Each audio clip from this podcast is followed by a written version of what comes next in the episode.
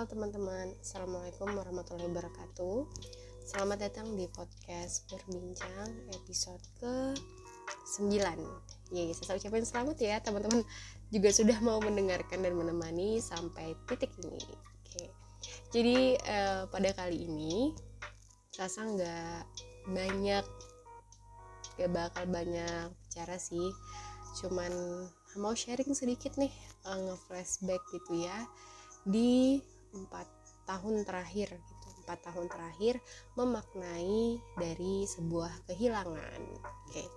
Jadi seperti yang sebagian teman-teman tahu kalau misalnya Sasa pernah kehilangan seorang ibu di tahun 2019 di mana saat itu Sasa lagi di semester akhir dan uh, sedang membuat seminar eh membuat seminar membuat proposal skripsi. Jadi kalau teman-teman yang nggak tahu proposal skripsi itu adalah tahapan tugas akhir dari seorang mahasiswa di mana dia akan membuat sebuah penelitian dan dalam penelitian itu uh, membuat rancangannya dulu nih. Nah rancangannya itu saya buat di di tahun 2019 dan itu sekit, uh, sekitar sebulan. Ya startnya mulai serius yang sebulan sebelum ibu Sasa meninggal gitu.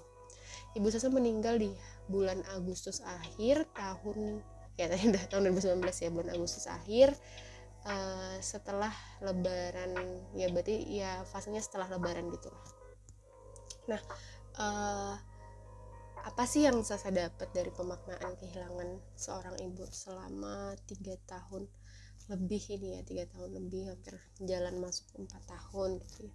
Udah ngelewatin uh, eh, 100 harinya 40 harinya kayak gitu.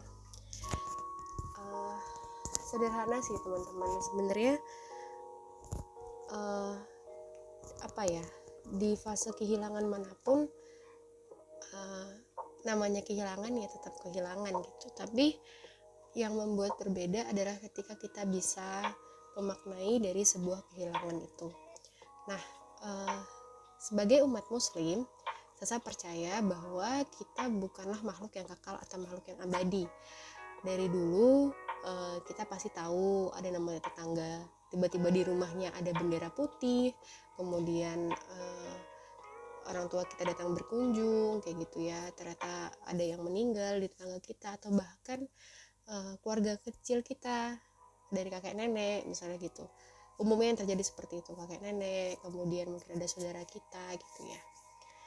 Dan sebagai umat muslim uh, kita akan mempercayai bahwa memang segala sesuatunya itu hanya milik Allah dan akan kembali kepadanya. Tahu innalillahi wa inna ilaihi rojiun makanya setiap orang meninggal kan kita ngucapin itu ya. Sebenarnya uh, selain sebagai reminder bahwa kita juga nggak bakal hidup abadi di di mana di rentang waktu di dunia ini dan ada kehidupan yang lebih kekal yaitu akhirat. Di akhir nanti uh, kehilangan itu sebagai seorang yang kita masih diizinkan hidup saat ini tuh kehilangan itu tuh ngebuat ngebuka banyak hal sebenarnya.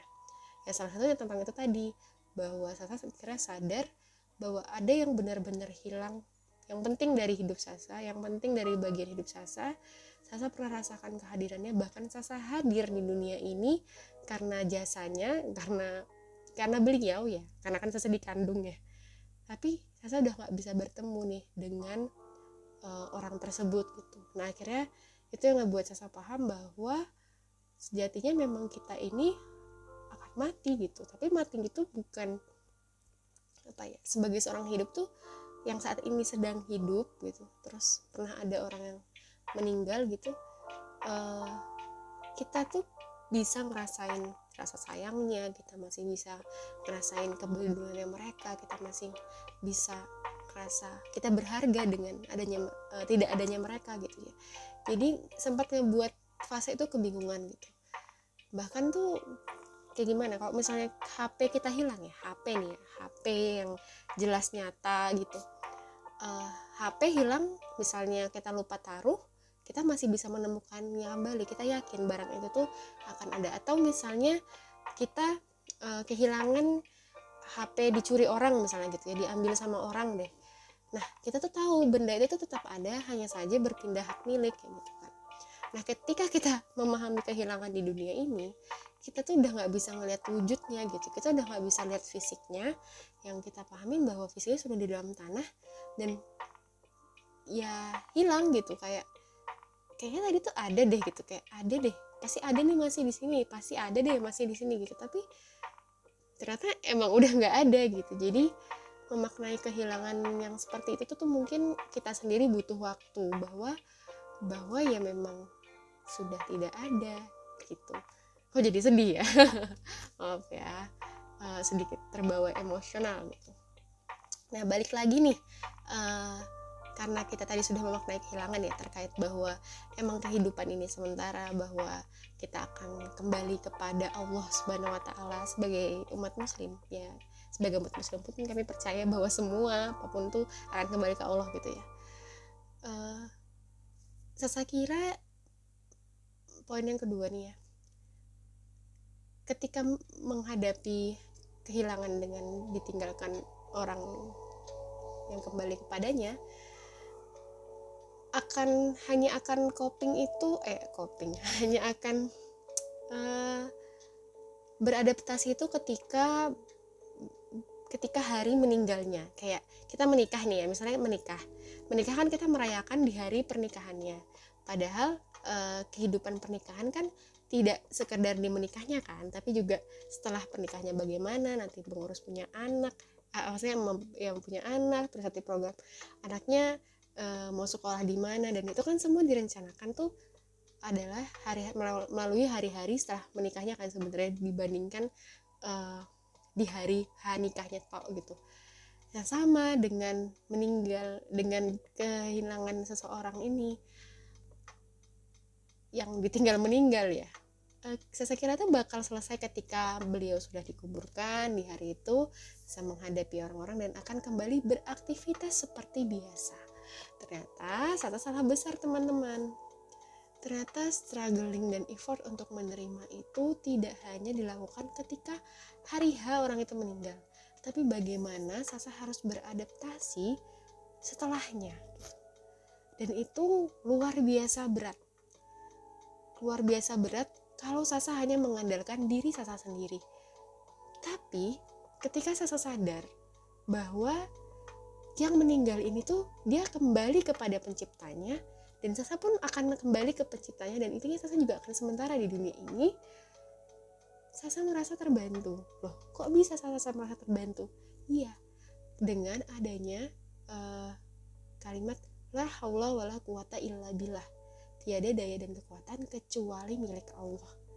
Jadi yang ngerasa Sasa yang buat Sasa ngerasa kuat itu sebenarnya bukan diri Sasa gitu. Kalau Sasa sadarkan itu ke diri Sasa Sasa nggak bakal kuat.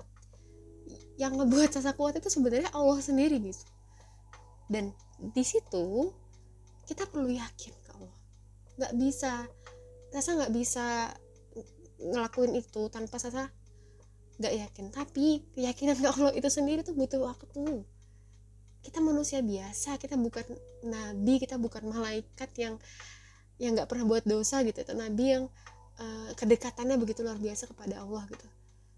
Kita tuh manusia biasa. Meyakinkan diri sendiri untuk bisa percaya dengan kalimat la wala quwata itu juga perjuangan yang luar biasa. Makanya itu mungkin ya seorang Islam tuh tetap dengan ada rutin yang sholat lima waktu kita juga ada Al-Quran. Bahkan kalimat ini uh, doa apa kan ketika orang meninggal ada amalan yang tidak terputus. Ilmu yang bermanfaat uh, amal jariah sama doa doa anak soleh. Eh doa ya pokoknya anak soleh mendoakan kedua orang tuanya eh mendoakan orang tuanya gitu saya nggak tahu nih urutannya apakah ada bobotnya atau enggak saya nggak tahu. Yang penting tiga tiga itu intinya ketika meninggal uh, pahalanya tuh nggak bakal terputus itu bahkan kalimat kata uh, doa doa anaknya sholat solehah ini tidak akan terputus tuh buat saya tuh udah menghibur banget ternyata. Itu kayak ngebantu proses grieving Sasa gitu. Kapan-kapan kita bahas grieving ini di dengan teori lain ya. Ini saya mau bahas dari sisi Sasa dulu uh, egois nih mohon maaf teman-teman. Jadi uh, kalimat itu tuh ngebuat Sasa tuh merasa ada merasa saya itu masih eksis di bumi ini bahwa saat ini tujuan saya ya udah mendoakan mama mendoakan mama gitu. Kalau bisa ada kebaikan mama yang diturunkan diturunkan gitu. Apa yang mama dulu ini? Jadi rasanya rasanya itu ya. Uh, seperti itu gitu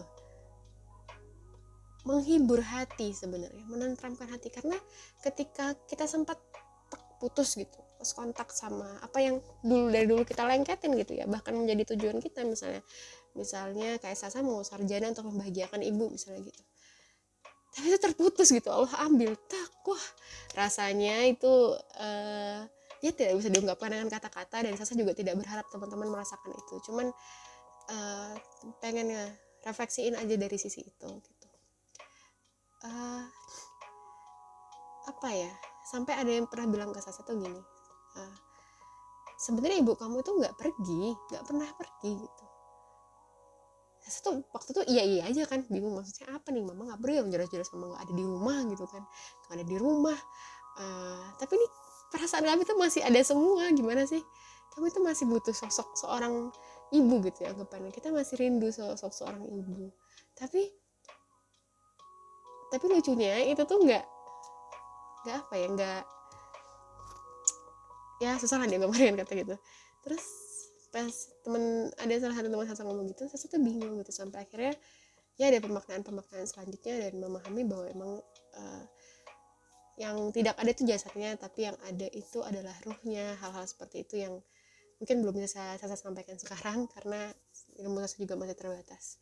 Jadi intinya uh, tadi baik lagi bahwa doa anak soleh eh, itu bisa tidak terputus ke ibunya itu buat saya itu suatu pengharapan yang membuat healing Sasa juga terjaga dan semangat lagi untuk uh, menghadapi dunia ini. Nah mungkin uh, itu dulu yang bisa saya share terkait dua hal pemaknaan Sasa terhadap uh, kehilangan seorang ibu uh, yang membuat saya itu punya banyak perubahan salah satunya yang pertama tadi kesadaran akan adanya sebuah kehilangan uh, tentang sementaraan hidup ini. Yang kedua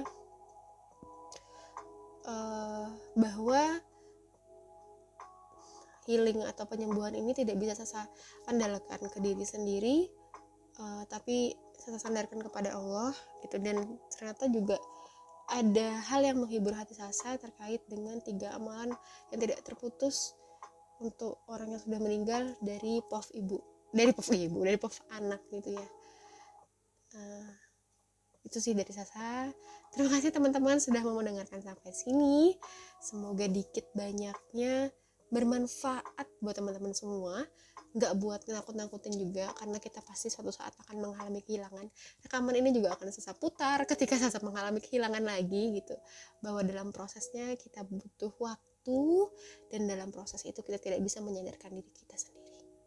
Itu aja dari saya. Terima kasih. Wassalamualaikum warahmatullahi wabarakatuh